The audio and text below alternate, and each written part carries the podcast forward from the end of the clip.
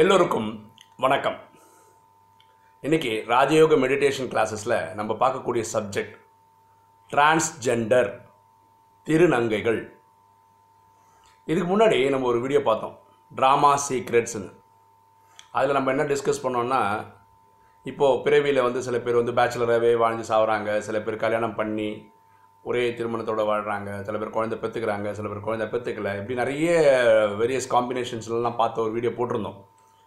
அதில் நம்ம இந்த டிரான்ஸ்ஜெண்டர் அல்லது திருநங்கைகளை பற்றி பேசவே இல்லை. விட்டுட்டோம். ஒரு பிரதர் அதை பற்றி நோட் பண்ணி சொல்லியிருந்தார். இவங்கள பற்றி டிஸ்கஸ் பண்ணலை. அதை பற்றி ஒரு வீடியோ போட்டால் நல்லாயிருக்கும் அப்படின்னார்.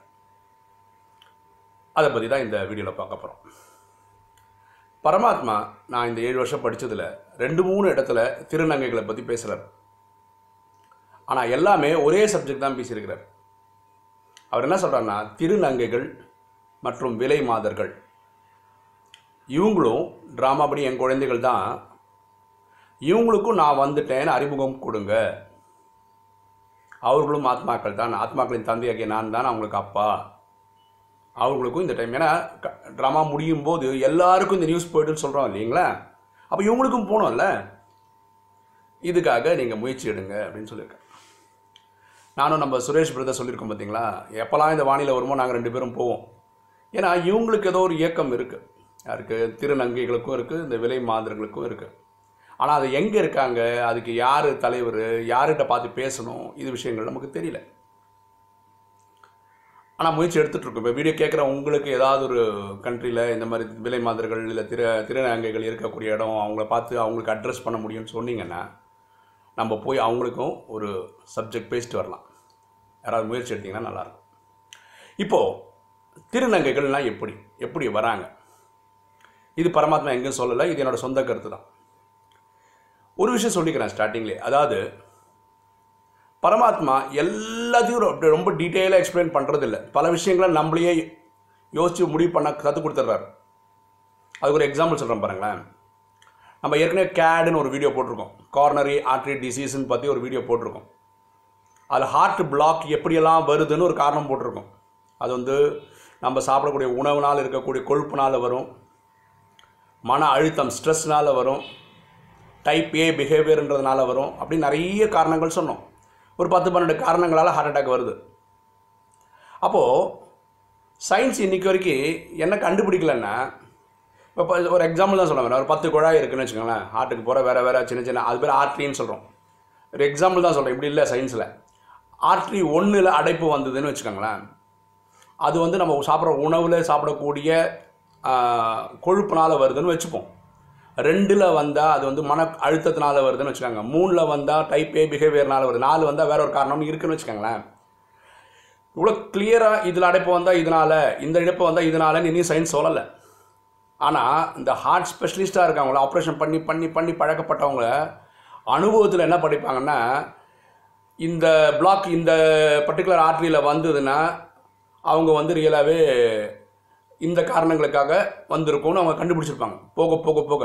என்ன சொல்ல வரேன்னா பரமாத்மா அவங்களுக்கு அந்த ஞானத்தை அந்த டைமில் கொடுக்குறார்.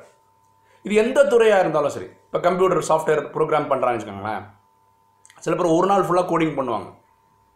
ஆனால் வருஷக்கணக்காக கோடிங் பண்ணால் உங்களுக்கு என்ன அட்வான்டேஜ்னா அவ்வளோ பெரிய கோடிங்கை வந்து ஹாஃப் டேயில் பண்ண முடியும்.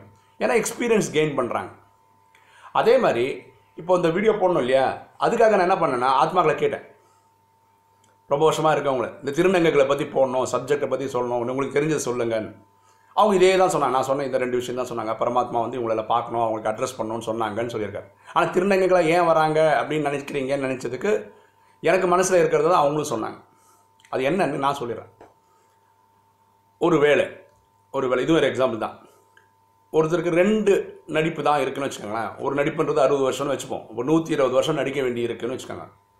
ஆனால் ஒரு நாலு நடிப்பு நடிக்க வேண்டியிருக்கு. ரெண்டு ஆணாக பிறகு எடுத்து ரெண்டு பெண்ணாக பிறக்க வேண்டியிருக்குன்னு வச்சுப்போம். ஆனால் இருக்கிறதே ரெண்டு நடிப்பு தான்.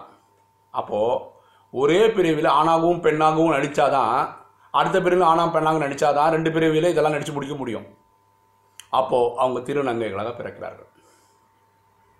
புரியுதுங்களா? காலம் கம்மியாக இருக்குது நடிப்பு ஜாஸ்தியாக இருக்குது அப்போது இந்த நடிப்பு நடிக்க வேண்டியிருக்கு.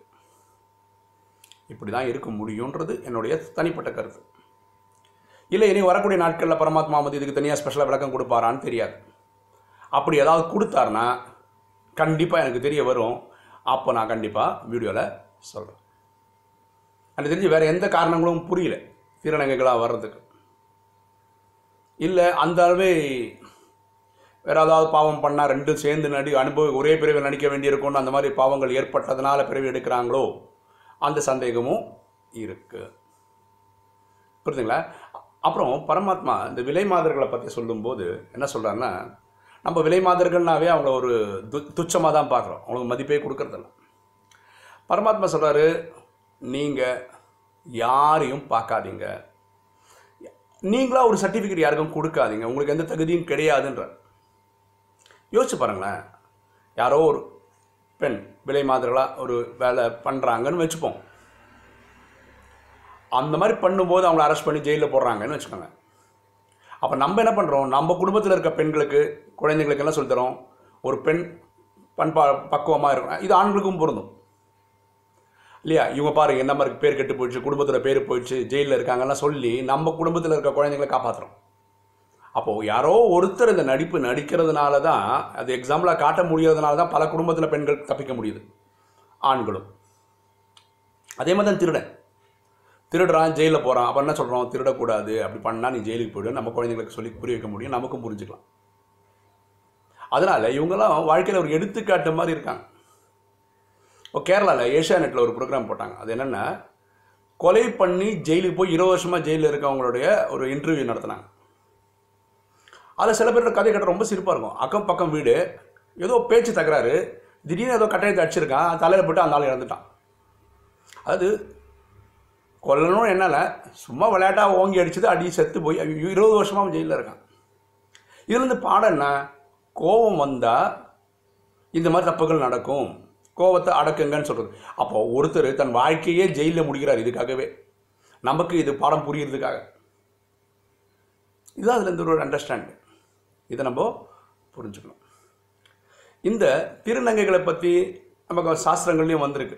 மகாபாரதத்தில் இவங்க பாண்டவர்கள் ஒளிந்து வாழ்ந்தாங்க பார்த்தீங்களா அந்த கடைசி ஒரு வருஷம் வந்து இவங்க வந்து யாருக்குமே தெரியாமல் வாழணும்னு இருக்கும்போது அர்ஜுனன் திருநங்கையாகவே ஒரு ராஜாங்கத்தில் இருந்து ஒரு போர்க்களத்தில் கலந்து அந்த ராஜாங்க ராஜா ஜெயிக்க வைக்கிறதுக்கு முயற்சி பண்ணியிருக்காருன்னு கதை இருக்குது இப்போ ரீசெண்டாக ஃப்ரான்ஸில் வந்து ஒரு நபர் ஒரு ஆண் ரன்னிங் ரேஸ் கலந்து ஒலிம்பிக்கில் அவார்டு வாங்கியிருக்கிறார்.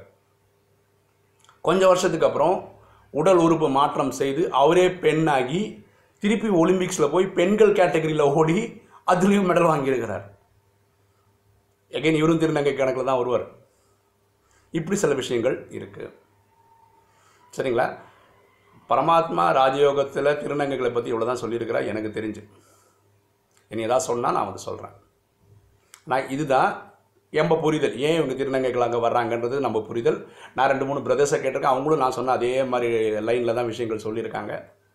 வேறு யாராவது இதை கேட்டுட்டு அதுக்கப்புறம் புது புது தகவல்கள் சொன்னாங்கன்னா அடுத்த வீடியோவில் நான் இதை கொடுக்க முயற்சி பண்ணுறேன் ஓகேங்களா? உங்களுக்கு இந்த வீடியோ பிடிச்சிருக்குன்னு நினைக்கிறேன். பிடிச்சிருக்கோங்க லைக் பண்ணுங்கள் சப்ஸ்கிரைப் பண்ணுங்கள் ஃப்ரெண்ட்ஸுக்கு சொல்லுங்கள் ஷேர் பண்ணுங்கள் கமெண்ட்ஸ் போடுங்கள் தேங்க்யூ